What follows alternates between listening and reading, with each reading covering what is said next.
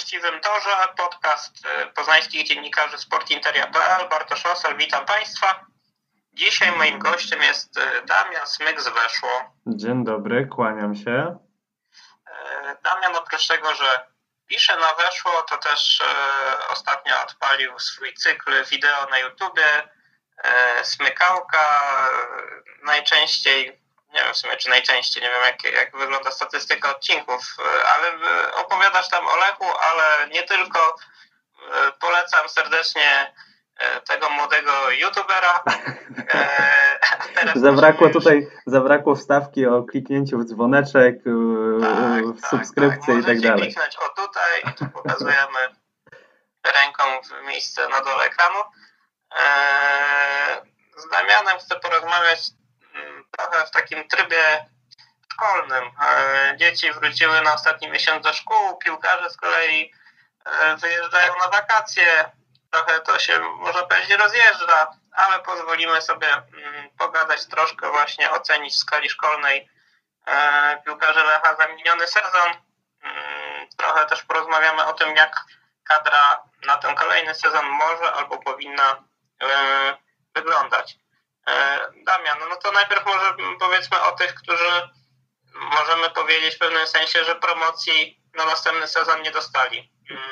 Jak mm, poinformował, że Wasyl Krawiec, Nika Kaczarawa i Tomasz Dojewski e, zespół opuszczają. Czy jest jakikolwiek cień zaskoczenia w tobie po tej informacji? No zupełnie nie. To znaczy być może mogliśmy się spodziewać, że Tomek Dejewski wróci do zespołu rezerw, tam gdzie właśnie zaczynał ten swój etap ponowny w kolejorzu, natomiast no to jest trochę tak, że to jest piłkarz yy, niewystarczająco dobry na Lecha Poznań, ale wydaje mi się, że spokojnie sobie znajdzie teraz klub, czy to w pierwszej lidze, gdzie on wyglądał no, rzetelnie, no bo w Warcie Poznań miał takie dość dobre okresy gry też w drugiej lidze, natomiast myślę, że on spokojnie gdzieś w pierwszej lidze spokojnie powinien znaleźć sobie pracę. Być może teraz, gdy ekstraklasy jest, no będzie większa, będzie 18 zespołowa, to może nawet gdzieś tam w dole ekstraklasy, natomiast co do Krawecia, no...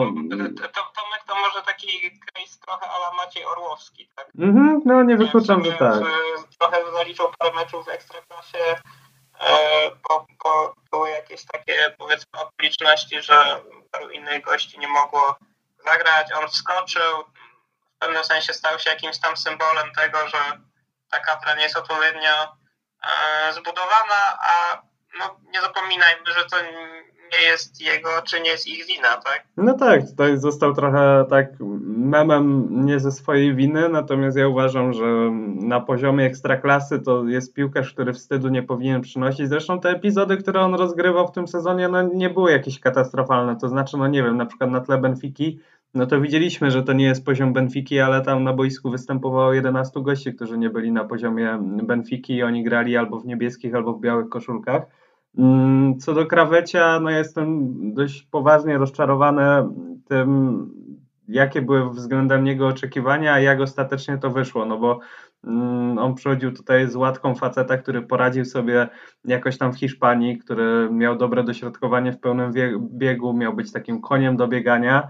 No, okazał się gościem, który mm, no, trochę sprokurował e, nam taki temat na dwa tygodnie w temacie tych kar finansowych dla piłkarzy Lecha. No bo przypuszczam, że gdyby nie było, nie było tego jego samobuja, czy jego w ogóle kuriozalnego wejścia na boisko w meczu ze Stalą Mielec, no to przez półtorej, półtorej czy dwa tygodnia siedzielibyśmy i klepali teksty o tym, że, że Lech zagrał słabo, a nie o tym, że, e, że władze Lecha wypuściły czy wlepiły kary piłkarzom. Jeśli chodzi o Kaczarawę, no na pewno rozczarowanie, ale też nie z jego winy, to znaczy no, ten uraz, który mu się przyplątał, który go wyłączył właściwie z całej wiosny, no trochę zamazuje nam ten obraz. Wiadomo, no, to nie będzie nigdy piłkarz, który będzie się ścigał z Tomasem Peckhartem o, o koronę króla strzelców, natomiast y, miał takie epizody, które pozwalały myśleć, że być może y, coś tam, no że coś tam umie. Ja mam takie wrażenie, że inaczej nie zdziwię się jakoś bardzo, jeśli Nika Kaczarowa w e, kolejnym klubie, czy w Polsce, czy poza Polską nagle zacznie strzelać gola za golem i tam, nie wiem, zakręci się około 10 goli na sezon. Nie, bo on w ogóle to jest taki dziwny przypadek wysokiego napastnika, który umie grać w piłkę, bo na ogół ci dwumetrowcy, no, jeśli chodzi o koordynację u nich, to jest, jest kiepsko. Ja pamiętam doskonale ten rajd Kaczarawy w meczu z Lechem Poznań, gdy on jeszcze grał w Koronie Kielce. No, on tam wyglądał jak taki skrzydłowy metr 70, który no, do stołu to, to na ryczce wchodzi i, i, i fantastycznie wtedy sobie, sobie poradził. On technicznie był całkiem przyzwoity jak na poziom ekstraklasy, no ale tak jak wspomniałem, ten uraz sprawił, że no, oglądaliśmy go tylko jesienią, to też tylko z ławki. Być może ostatecznie ta historia będzie miała też taki dla, Lecha, dla Lecha Poznań dobry efekt, no bo Lech musiał sięgnąć do kieszeni i, i ściągnąć e, Arona Johanssona a, a przypuszczam, że gdyby Kaczarawa był, był zdrowy, no to Amerykanina czy Islandczyka, sam nie wiem do końca jak go tutaj tytułować, e, no byśmy w Poznaniu nie widzieli. To skoro jesteśmy już przy mm, Karonie, e, to porozmawiajmy o piłkarzach, których w Lechu w przyszłym sezonie e, może zabraknąć. No bo Maciej Skoczek na jednej z konferencji prasowych przyznał, że sytuacja w drużynie jest gorsza niż on przypuszczał i że te zmiany w kadrze muszą być głębsze. E, I gdzieś e, jedno z tych nazwisk, które nie, nie jest tak oczywiste, jeśli chodzi o, o to, kto miałby Lecha opuścić, to jest właśnie Aaron Johansson. I czy ty myślisz, wychodząc od niego, czy myślisz, że faktycznie mm, Maciej Skorża mocno przemebluje tę kadrę Lecha, czy gdzieś powiedzmy te jego pierwotne zamierzenia e, zostaną zrewidowane przez rzeczywistość i, i to będą raczej korekty niż taki generalny remont. To znaczy z tymi rewolucjami zawsze jest tak, że mm, klub musi mieć też dobre warunki do rewolucji. Lech z jednej strony ma te dobre warunki do rewolucji kadrowej, czyli ma pieniądze. Ma pieniądze z tego jeszcze letniego okna transferowego, dostanie też zastrzyk gotówki w postaci, mm, w postaci pieniędzy z, z wyjazdu piłkarzy na, na euro. Tutaj mowa o Puchaczu, bo, bo tam zdaje się wciąż mm, Lechowi za każdy dzień będą przysługiwać pieniądze.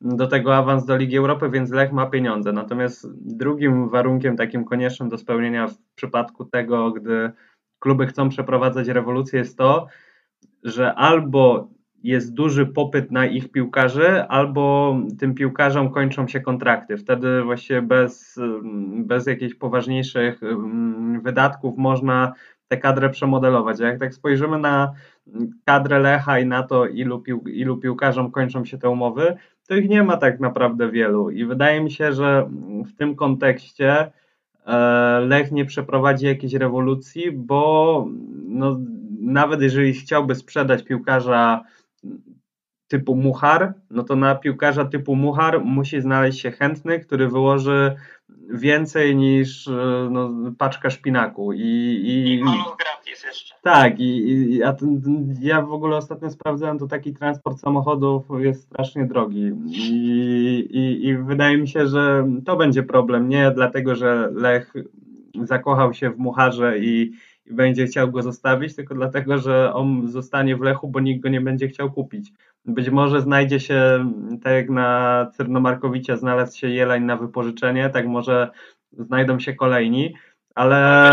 Wejdę Ci w słowo, myślę, że wizerunkowo y, pozostawienie Karlo Muchara y, w pierwszym zespole moim zdaniem nie wchodzi w grę, to znaczy wyobrażam sobie że on e, przepracowuje przygotowania z pierwszym zespołem, ale gdzieś koniec końców, e, jeśli nie uda się znaleźć chętnego, to wyląduje właśnie w rezerwę. No, to jest całkiem prawdopodobny scenariusz. To jest trochę demoralizujące dla tych chłopaków, którzy wchodzą gdzieś tam z juniorów starszych czy młodszych do rezerw i widzą e, na treningu faceta, który zarabia pewnie tyle, co oni w dziesiątkę razem wzięci jak nie więcej. E, I, nie zawsze jestem zwolennikiem takich ruchów, bo mm, z jednej strony to jest dobre PR-owo i, i właściwie taki muchar to, to do niczego nie jest potrzebny, ale z drugiej strony trochę robi się krzywdę tym chłopakom, no bo mm, muszą później walczyć o skład no, z takim właśnie mucharem. Natomiast tak sobie myślę, że na wypożyczenie półroczne, nawet z partycypacją Lecha w płaceniu kontraktów, no ktoś tam się znajdzie. To znaczy nawet jakiś tam klub środka pola, z środka tabeli z Chorwacji, jeżeli dostanie taką dobrą ofertę od Lecha, to takiego Muchara może, może sobie wypożyczyć. Okej. Okay. Jest, w rozkroku pomiędzy próbą uporządkowania naszej rozmowy e, w zależności od a w zależności od, nazwijmy to, ocen. Mm, to już dobra, to już e, postawmy, idźmy dalej w tę stronę, to znaczy idźmy w stronę pod tytułem z kim się możemy nie zobaczyć. E, patrzę na listę piłkarzy, myślę o tych plotkach, które gdzieś tam się przewijają. No i pojawia się wersja zdarzeń pod tytułem Nowy bramkarz w Lechu Poznań. Pojawia się tu nazwisko Placha z Piasta Gliwice. No a jeśli faktycznie Maciej Skorża myśli o nowym bramkarzu, co jestem w stanie uwierzyć, bo jestem e, tego zdania, że Lech od dawna potrzebuje bramkarza, który będzie mu zapewniał punkty, tak jak to się dzieje na przykład w Leki, no to e, z kimś e, będzie się trzeba pożegnać. I złośliwi, którym, do których oczywiście nie należę, mogą powiedzieć, że pewnie pozycja Van der Harta jest mocniejsza, co widzieliśmy wiosną, ale też za Filipem Bednarkiem stoi dość silna, silna fabryka e, i, i wcale nie jest takie jasne, który z nich w przypadku sprowadzenia nowego bramkarza miałby się z Lechem pożegnać. Jak ty do tego podchodzisz? Czy na przykład słyszałeś jakieś plotki na temat Placha albo w ogóle w tym temacie? Mm, to zacznę jeszcze od tego powiedzmy pojedynku bramkarzy, którzy obecnie walczą o, o miejsce między słupkami Lecha. No na pewno Van der Hart ma lepszy sezon, natomiast musimy też pamiętać o tym, co mówił Skorża, nie wiem, tydzień albo dwa tygodnie temu, że on chce bardziej polskiej szatni.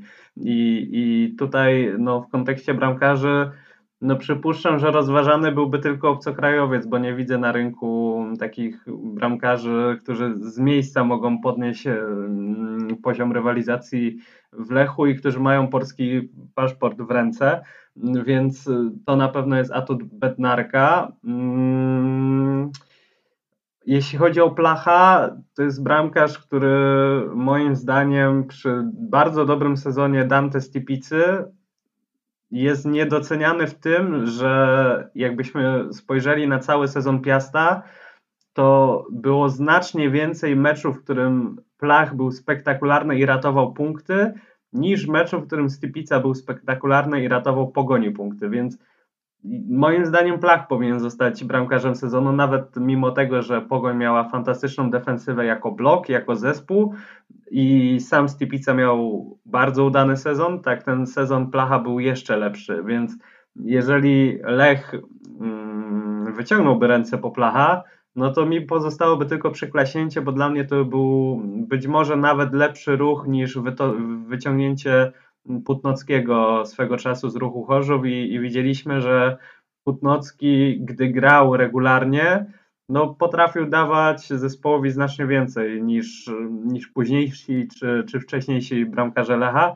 No, sam Putnocki został przecież bramkarzem sezonu, więc ja też jestem po tej stronie tej dyskusji, gdzie po prostu zmieniłbym jednego z tych bramkarzy Lecha, jeżeli taki plach powiedzmy jest dostępny, jest mm, zainteresowany i jest w zasięgu finansowym Lecha Poznań, no to dla mnie to jest, to jest strzał w dziesiątkę, to znaczy Lech miałby bramkarza, który ratowałby te 6, 7, 9, 10 punktów w sezonie, to i tak jest no, dorobkiem bardzo dobrym jak na bramkarza. Jakbyś nie był 11, nie? W tym momencie. No tak, tak, tak, więc, y, więc no to pokazuje ile taki bramkarz waży. Oczywiście no, trudno zrzymać się na tę wiosnę Wanderharta i myślę, że, że to była bardzo przyzwoita runda w jego wykonaniu po tym powrocie po kontuzji. No, ten wolny Kuby Błaszczykowskiego y, zepsuł ten tak, tak. To, to był właściwie jedyny słaby mecz Vanderharta, a takich realnie dobrych myślę, że z 2-3 byśmy, byśmy spokojnie znaleźli. No nawet ten mecz w, w ostatniej kolejce z Górnikiem Zabrze myślę, że Vanderhart tam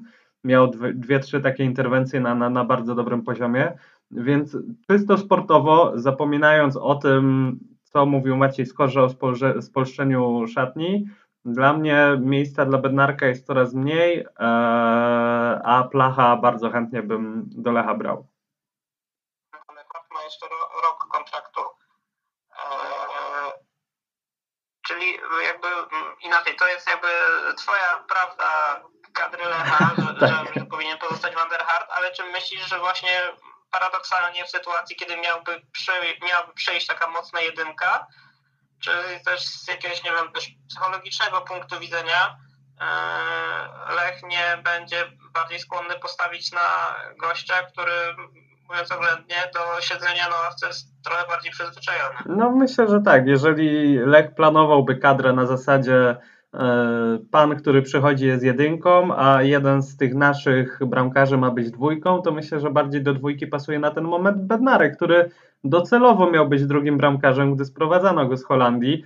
I tak też przecież to wyglądało. No, gdyby nie uraz Vanderharta w meczu Pucharu Polski z Lechią Gdańsk, to przypuszczam, że Miki Vanderhart broniłby też i jesienią zeszłego roku, więc Mm, no, miało, doszłoby tutaj do podmiany powiedzmy tej jedynki w bramce Lecha, chociaż ja uważam, że no, generalnie dobrze mieć jest dwóch dobrych bramkarzy, a nie jednego dobrego, a jednego średniego, no ale to już Lech sobie zaplanuje kadrę i, i on będzie to rozstrzygał, natomiast moja wizja jest taka, jeżeli przychodzi powiedzmy Plach, no to, to powinien zostać drugi wówczas najlepszy bramkarz w Lechu, czyli Van der Hart, a wizja Lecha przypuszczam, że może być taka jak mówisz, czyli pożegnanie z Van der Hartem, a, a zostawienie Bednarka.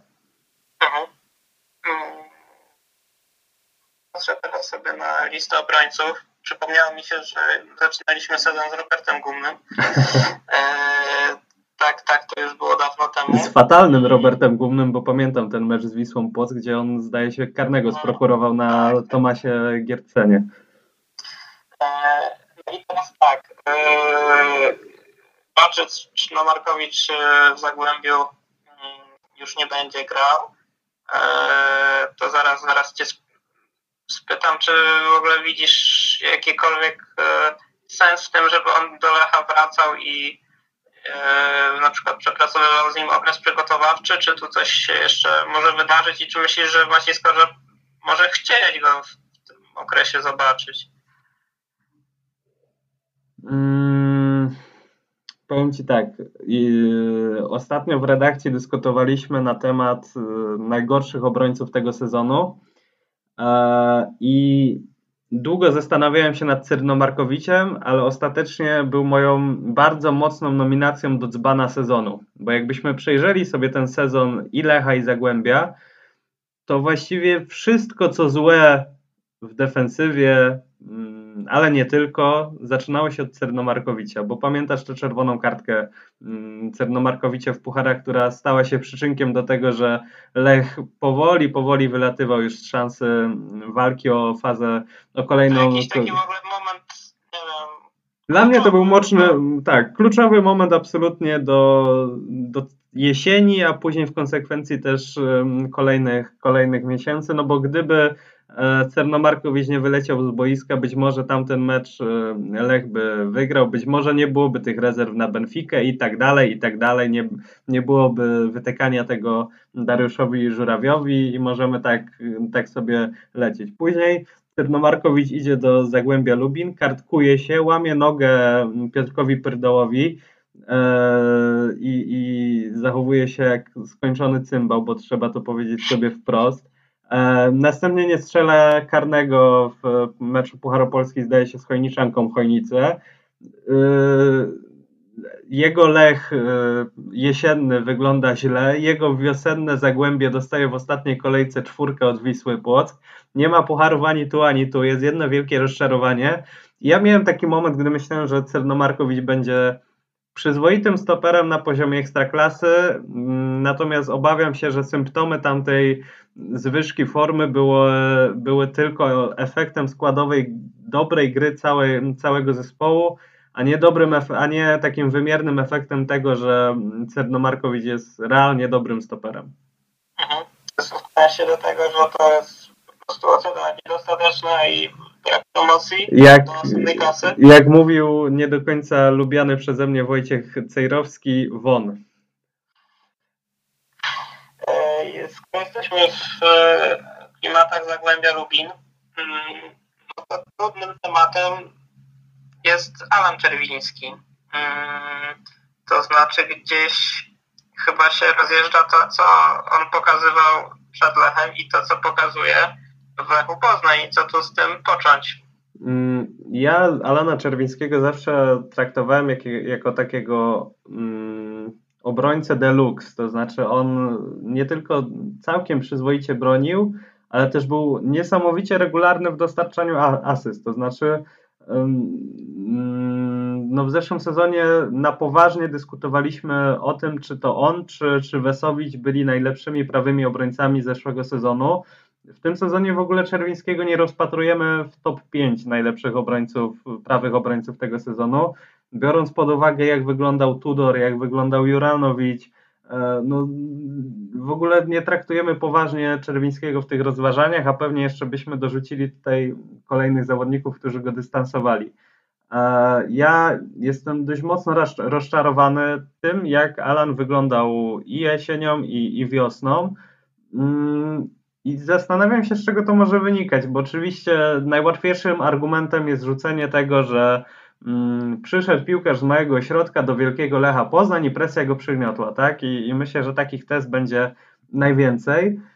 E, Robiliśmy też e, sezon z pustymi no właśnie, i właśnie do tego chciałem dążyć, że no presji to tutaj nie było wcale i to nawet mówią piłkarze, nie wiem, na przykład rzuciło mi się to w oczy mm, podczas rozmowy z Piotrem Tworkiem, Tworkiem Weszłopolski, który powiedział, że dla Warty ta, ten sezon był handicapem, bo, e, bo nie było kibiców i, i mogli się i komunikować i, i te wielkie kluby nie miały takiej takiej przewagi, więc, więc dla mnie to, to nie jest argument. Zastanawiam się cały czas, z czego to może wynikać. Mm, No, I nie wiem. Wiem, że Alan Czerwiński jest niesamowicie pracowity i że on dużą wagę przykłada do tego, więc nie widzę tutaj jakiegoś lenistwa i takiego spełnienia się. I, I nie wiem, z czego to wynika. Szczerze mówiąc, nie wiem, dlaczego ten sezon. Oczywiście to nie był beznadziejny sezon Alana Czerwińskiego, mm, nie był fatalny, beznadziejny i tak dalej, ale był poniżej, zdecydowanie poniżej poziomu Zagłębia, tego Alana Czerwińskiego z Zagłębia i zdecydowanie, i to bardzo zdecydowanie poniżej poziomu oczekiwań. Jakąś ocenę będziesz chciał wystawić, czy jak w 1-3 zostanie przy ocenie opisowej? Wiesz co, chyba ta ocena opisowa, bo przypuszczam, że pogubiłbym się na końcu tych rozważań, e, komu jaką dałem. E, No i kolejny temat, cóż za zaskoczenie, też nie będzie łatwy, e, bo, bo przejdźmy sobie do środkowych obrońców Lecha. Wydawać by się mogło, że po tych transferach zimą e, jest tu komfort, e, ale po pół roku, pół roku później możemy mieć co do tego wątpliwości, czy faktycznie ten komfort jest. E, Jak ty byś poustawiał w hierarchii jakość środkowych obrońców Lecha? Mm, wliczamy w to Cyrnomarkowicza, czy dajemy sobie spokój? No, no uznajemy już, że jest piątką chyba, co? No tak, już nie licząc Dajewskiego.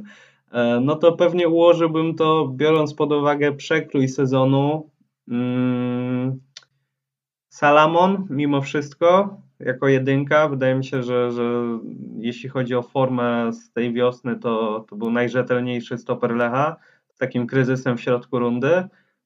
Później Lubomir Szatka, który gdyby nie uraz, to przypuszczam, że, że też wyglądałoby to lepiej, ale mimo wszystko no, no, ja jestem takim cichym fanem tego zawodnika i uważam, że Jesteś Team Lubo. tak, tak, uważam, że on docelowo może trafić do lepszej ligi, później Rogne, później To, Milic. to wejdę ci w słowo tylko. Mhm. Czy wydaje ci się, że trener składa tak samo myśli? Bo on z jednej strony szatkę chwali, a z drugiej strony to jego przestawiał na bok. No, myślę, że to wynikało przede wszystkim z konieczności, to znaczy Lubo grał też tak w Dunajskiej Stredzie i grywa też w reprezentacji Słowacji, więc myślę, że po prostu ma największe kompetencje do gry na tej prawej obronie i Mm, trener Skorża zresztą lubi takich zawodników uniwersalnych, hashtag Dariusz Dudka. E, natomiast e, docelowo myślę, że nadchodzą ostatnie miesiące Tomasa Rogne w Lechu Poznań, bo jemu z tego co pamiętam kończy się kontrakt tej zimy. E, no i, i, i, myślę, że to będzie już powoli taki czas, żeby, żeby z Tomasem się rozstać, głównie z uwagi na to, że no jeżeli chcesz A być myślisz, Nie, myślę, że ten kontrakt y, nie zostanie przedłużony i on po prostu zimą odfrunie tutaj z Poznania, że jeszcze, jeszcze jesienią będzie grał, ale, ale że opuści Lecha bez kwoty odstępnego. Tak mi się wydaje. Mhm. Antonio Milić, wiesz co? Ja uznając jego y, walory defensywne, gdzieś mi się wryło w pamięć to, jak y, on wyprowadzał piłkę i to nie były dobre zagrania. Czy ty jesteś też tak dosyć surowy, czy, czy ciągle wierzysz w tego człowieka? Ja mam problem zawsze z tym wyprowadzaniem piłki, bo mam wrażenie, że my często w ocenie takich piłkarzy mylimy odwagę z umiejętnościami. E, to znaczy, tak samo jest przy bramkarzach grających nogami. Jedni bramkarze gra, nie grają wcale, e, wykopują tylko tę piłkę daleko, jedni grają często, a trzeci potrafią to robić. Mam wrażenie, że w przypadku Milicia to jest właśnie ta odwaga, że on często próbuje, Mm, czasami wyjdzie mu kapitalny przerzut, bo ta, też kilka takich widziałem. Natomiast mm, ten poziom generalnie nie jest jakiś oszałamiający, natomiast yy, biorąc pod uwagę, że on robi to często, to wielu ludziom wydaje się, że on potrafi to robić. Yy, no też ta próbka meczów była dość nikła, w której go widzieliśmy, bo on chyba 7 występów czy 8 zanotował tej wiosny, ale wydaje mi się, że, że Lech liczył na znacznie więcej. To znaczy, że to miał być taki facet, który wchodzi i od razu jest szefem tej obrony, a nie powiem, że pachnie mi Wujadinowiciem, ale, ale były takie momenty, gdy ta kitka no, mignęła mi przed oczami i trochę się przeraziłem, bo to są takie niemiłe flashbacki ale, ale generalnie uważam, że, że ta wiosna nie była jakaś też dramatyczna. Też zerknąłem sobie na, na średnią noc, którą my wystawiamy na weszło, on ma 4,67. No to myślę, że w tej 10-stopniowej skali my też jesteśmy dość, dość surowi, jeśli chodzi o te oceny, więc te 4,67 nie jest jeszcze takim dramatem.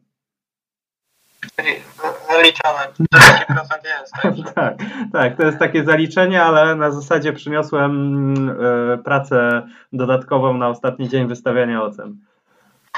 Cudem parapy po prostu. Słuchaj, przejdźmy sobie do pomocników. To, co mnie, znaczy tu mnie dwie sprawy interesują naj, najbardziej.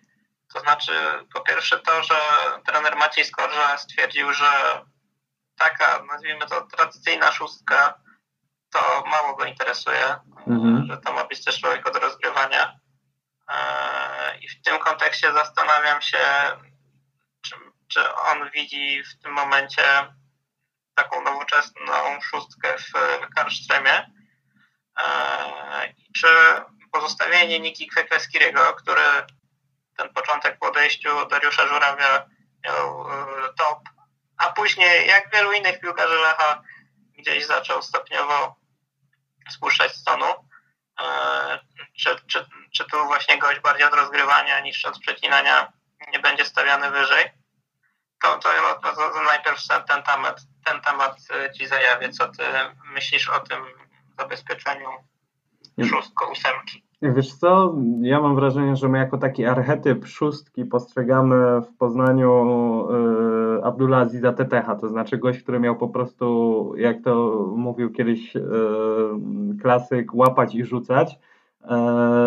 A Maciej Skorży widzi Karola Linettego ze swojego mistrzowskiego Tak, tak, tak, tak. I tam jeszcze był Trałka i, i mm, jak spojrzymy sobie na tę charakterystykę obecnych tych takich typowo środkowych pomocników Lecha, to ja tam nie widzę typowej szóstki. To znaczy nie widzę tam mm, piłkarza Tetecho podobnego, nie widzę tam takiego typowego przecinaka. Oczywiście są piłkarze, którzy są bardziej wyważeni w tych proporcjach w stronę defensywy, tak jak Kalström, mm, ale to też nie jest tak, że w przypadku gry z Kalströmem to będzie wariant typu jeden broni, drugi atakuje i tak się dzielimy. No, pamiętamy, że Lech Żurawia grał z Tibą i z Moderem i to Tiba miał więcej zadań defensywnych i z tego powodu też bardzo często tworzyła się luka za plecami mm, dwóch środkowych pomocników. Zresztą Moder też miał kolosalne problemy z powrotami, o tym się za dużo nie mówiło, to jakoś przechodziło bokiem. No my, my ich bardziej chwaliliśmy za, za to, co z przodu. Oczywiście, że tak. Trochę przymykając oko na to, ile goli było straconych. Oczywiście, że tak. I, I myślę, że pamiętam, że rozmawiałem nawet z Kubą Moderem i on tak się trochę śmiał, że jak on nie wróci pięć razy, to nikt na to, na tego, na to z uwagi nie zwróci, ale jak huknie z dystansu, to, to każdy będzie o tym mówił. Mm, więc wydaje mi się, że futbol tak poszedł do przodu przez te 6 lat, odkąd Skorże nie ma w Lechu od tego 2015, że dzisiaj po prostu nikt na świecie nie gra z szóstką. Jakbyśmy popatrzyli sobie na wszystkie najlepsze kluby świata, to tam właściwie nie znajdziemy klubu, który gra z klasycznym takim defensywnym pomocnikiem, bo dzisiaj się tak nie gra. I jak patrzyłem sobie na Lecha mm, po objęciu już, już władzy w klubie przez Skorże, to też nie widziałem tam typowej szóstki, więc nie jestem jakoś tak negatywnie nastawiony do tego, że jak będzie grał Kallström, no to, to będzie to archaizm, a będzie to powrót do mrocznych czasów z jeszcze z forstoperem i tak dalej. Wydaje mi się, że te umiejętności środkowych pomocników Lecha są tak wyważone, a pamiętajmy jeszcze że o Radku Morawskim, że, że tutaj raczej będzie balansowanie niż schodzenie w stronę tego, żeby ten środek pola zareglować. No i to przechodząc pytanie, jak w takim razie ty sobie wyobrażasz ten podstawowy środek pola i czy Maciej Skorża wyobraża sobie Lecha bez Pedro Tiby?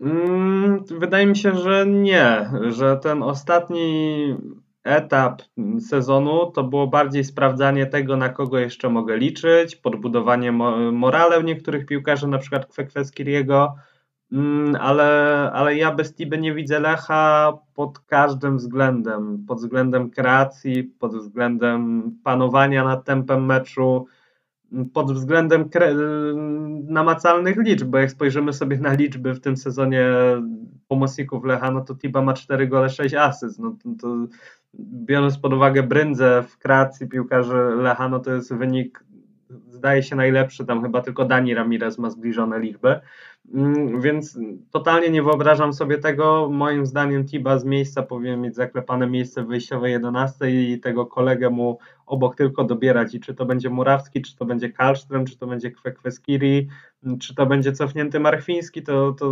jest drugorzędna sprawa. Tiba, Tiba musi być, Tiba musi być moim zdaniem. Mhm. A spodziewasz się, że kogoś Maciej Skorża skreśli?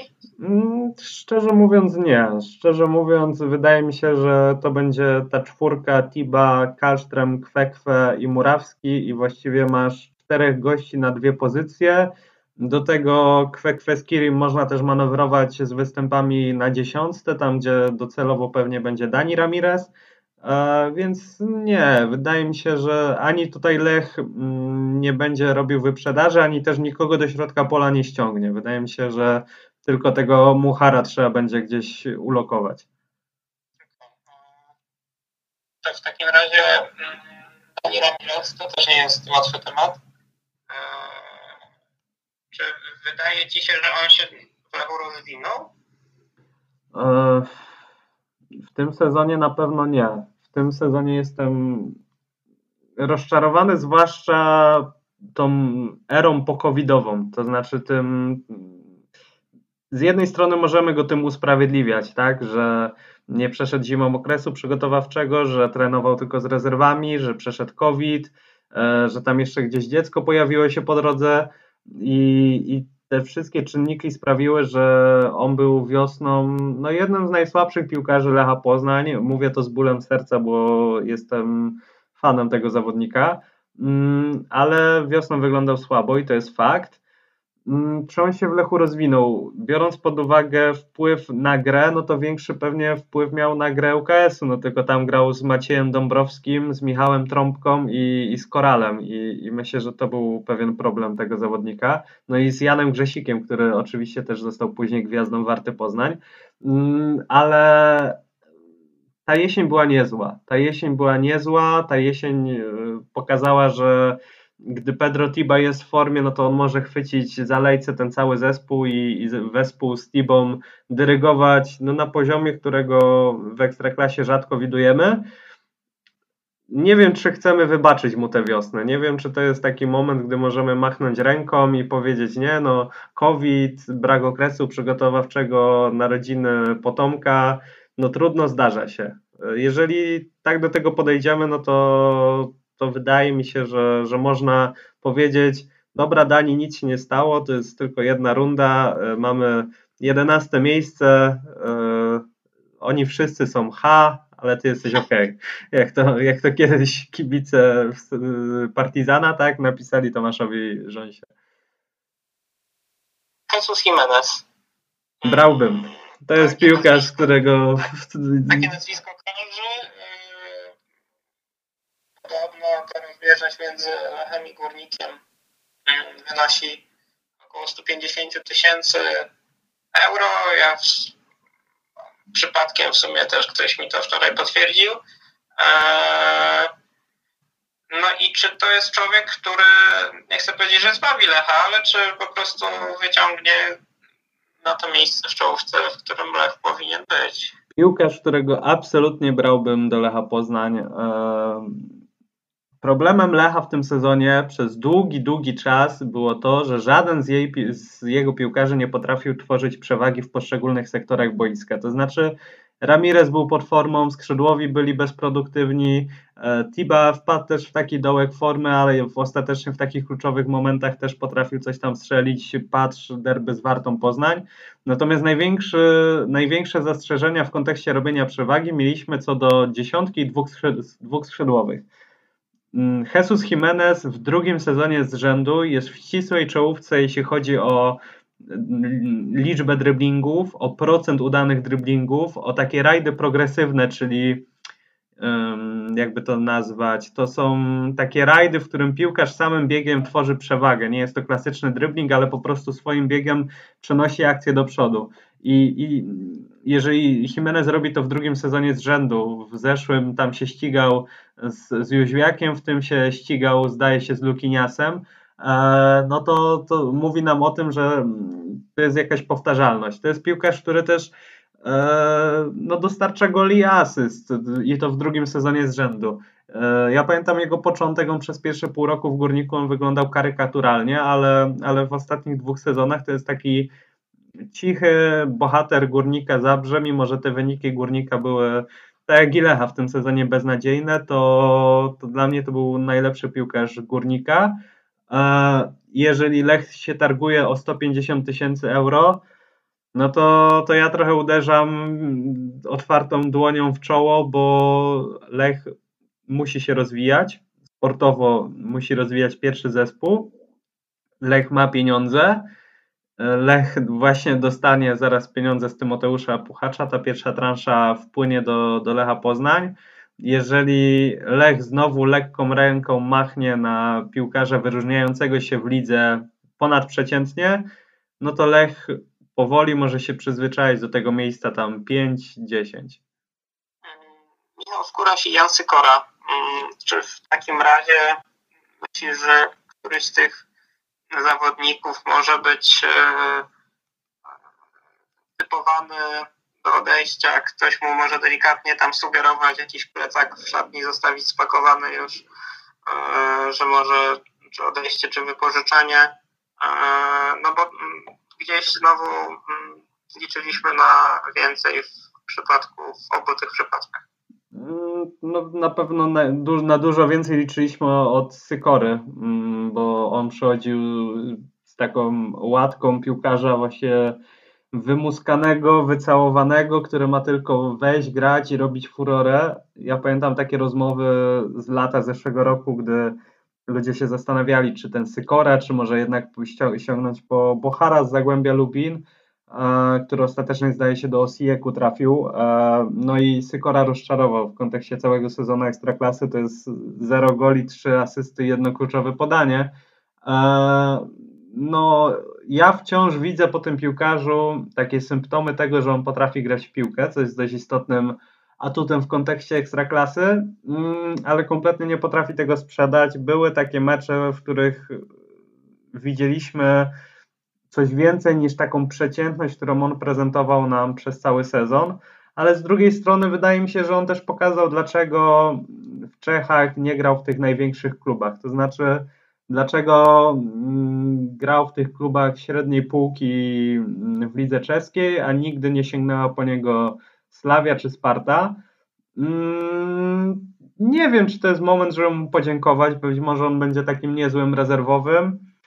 Ja e, myślę o tym, że jego mimo wszystko łatwiej może być e, sprzedać teraz, kiedy ma za sobą jeden kiepski sezon, a gdzieś e, przeszłość lepszą, mhm. niż gdyby miał mieć dwa słabe sezony. Już więcej osób by się zaczęło zastanawiać, co tu jest z nim nie tak. No generalnie ten, łatwiej wydać za mąż e, babę bez jednego zęba, a gorzej bez dwóch zębów, to zdecydowanie. E, no Lek pokazał, że jeżeli bardzo szybko jest nieprzekonany do piłkarza, tak jak w przypadku chociażby Niklasa Parkrota, no to stara się go spieniężyć byle szybciej i, i tych kolejnych szans nie dawać.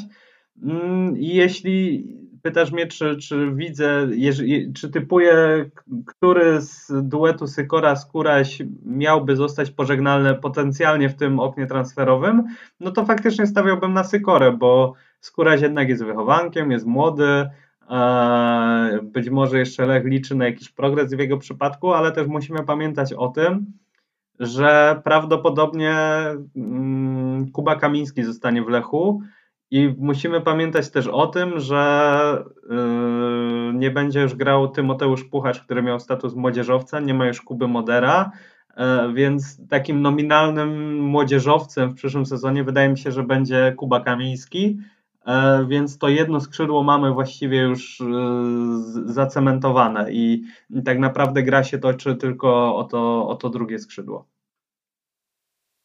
Okej, okay, Kamińskim już zdarzyło nam się rozmawiać, więc e, przejdźmy, przejdźmy dalej. Zostaje nam e, atak. E, o Kaczarowie rozmawialiśmy. Co z tym Aaronem Johanssonem, który jeszcze ma pół roku kontraktu? Wszedł tu znowu, jak wielu innych, z drzwiami wyrwał futrynę, a gdzieś później ten żar islandzkiego wulkanu przygasł. No i jakby ja nie mam bezpośredniej wiedzy w tym temacie, ale skoro gdzieś krąży ta wersja o tym, że Maciej Skorze jest umiarkowanie przekonany do niego, to też jakoś bardzo by mnie to nie zdziwiło. Mm, też nie byłbym zszokowany, natomiast yy, ja mam z Johanssonem tak, że Rzuciło mi się to w oczy w tym ostatnim meczu z Górnikiem Zabrze, bo akurat chyba drugi raz w tym roku poszedłem, żeby obejrzeć sobie mecz na żywo, żeby poczuć tę atmosferę i, i przyglądałem się właśnie Johanssonowi. E, on świetnie gra, jeśli chodzi o takie czucie boiska, o czucie przestrzeni, e, taki timing w walce z rywalami. Natomiast nam jeszcze brakowało w tych ostatnich trzech, czterech meczach, w których on wystąpił w tym sezonie, finalizacji. Coś, co na pewno ma Mikael Isak i co ma niepodważalnie. Mm, więc tak jak po tych pierwszych dwóch, trzech meczach, y, gdy Johansson wszedł z drzwiami, zastanawialiśmy się, czy może nawet tego Isaka nie posadzić na ławce. Y, no tak, Johansson tymi ostatnimi występami trochę wybił nam to z głowy, ale z drugiej strony jako taki napastnik rezerwowy, jako napastnik, który czasami może wejść na podratowanie wyniku i zestawienie ich w tym 4-4-2, co też Maciej Skorża lubił w przeszłości, to wydaje mi się, że to może być dobry ruch. I, i takie trio Isak, Johansson i Szymczak, w którego Lech Poznań bardzo, bardzo wierzy, mm, to jest takie trio ok. To znaczy, wydaje mi się, że Lech nie powinien narzekać na to, na to kogo ma w ataku. Ale Szymczak nie pójdzie na wypożyczenie? Myślę, że nie. Myślę, że nie, że biorąc pod uwagę, e, jak Lech bardzo w niego wierzy, to spodziewałbym się raczej, że Szymczak zostanie, że, że nie będzie dostawał jakiś tam góry minut, ale, ale że swoje spokojnie będzie dziubał w, w pierwszej drużynie Lecha. Czy Mikael Isak to jest y, jedyne świadectwo z paskiem za ten sezon w Lechu? Bo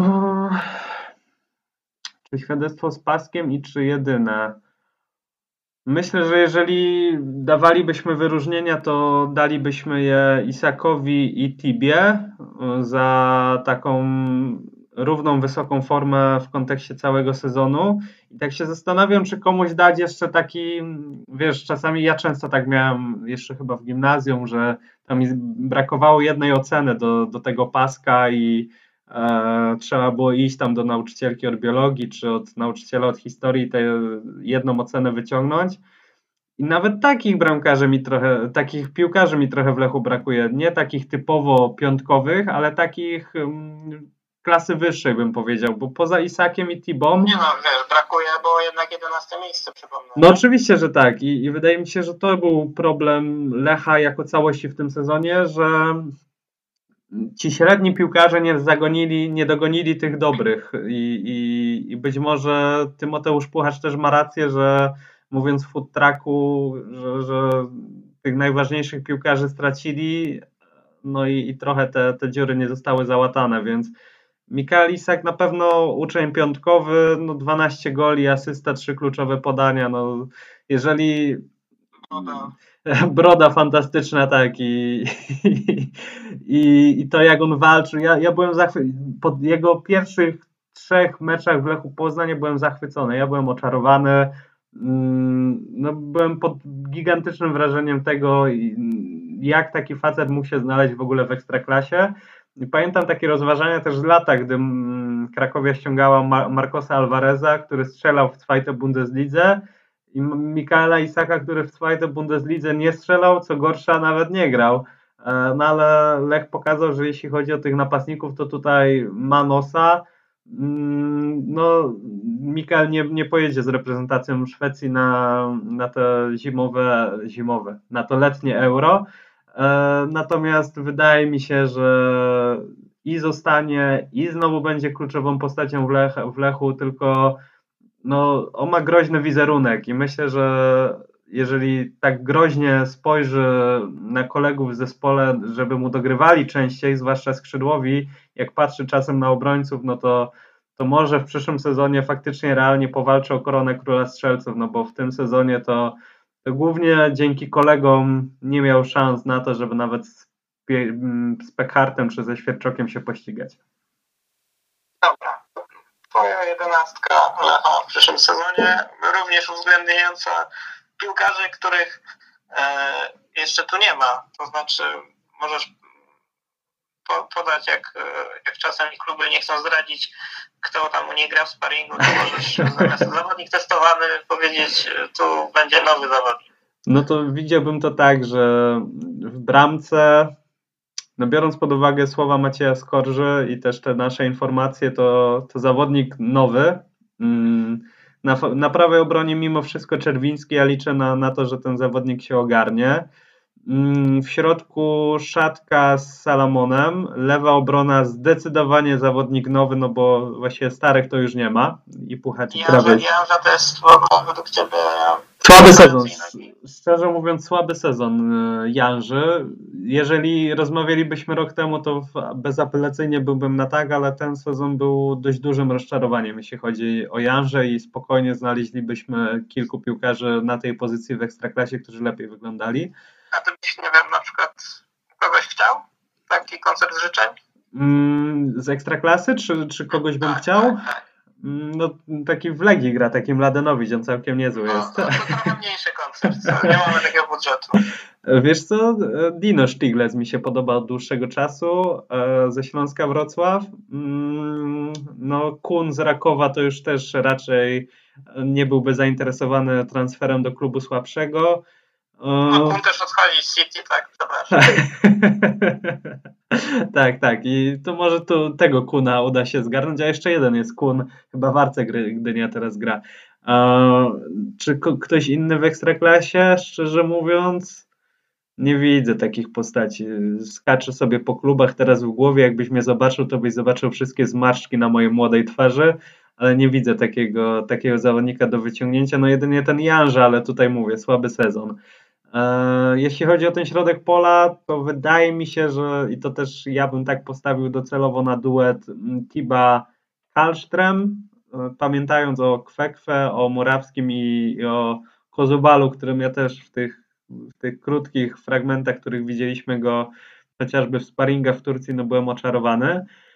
Jeśli chodzi o skrzydła, o Kamiński na pewno, no bo musi być młodzieżowiec i a postawmy odważnie. Na Jesusa Jimeneza liczę, że Lech jednak znajdzie te 150 tysięcy euro. Mm, na dziesiątce Ramirez, łamane na zawodnik nowy i w ataku Iszak.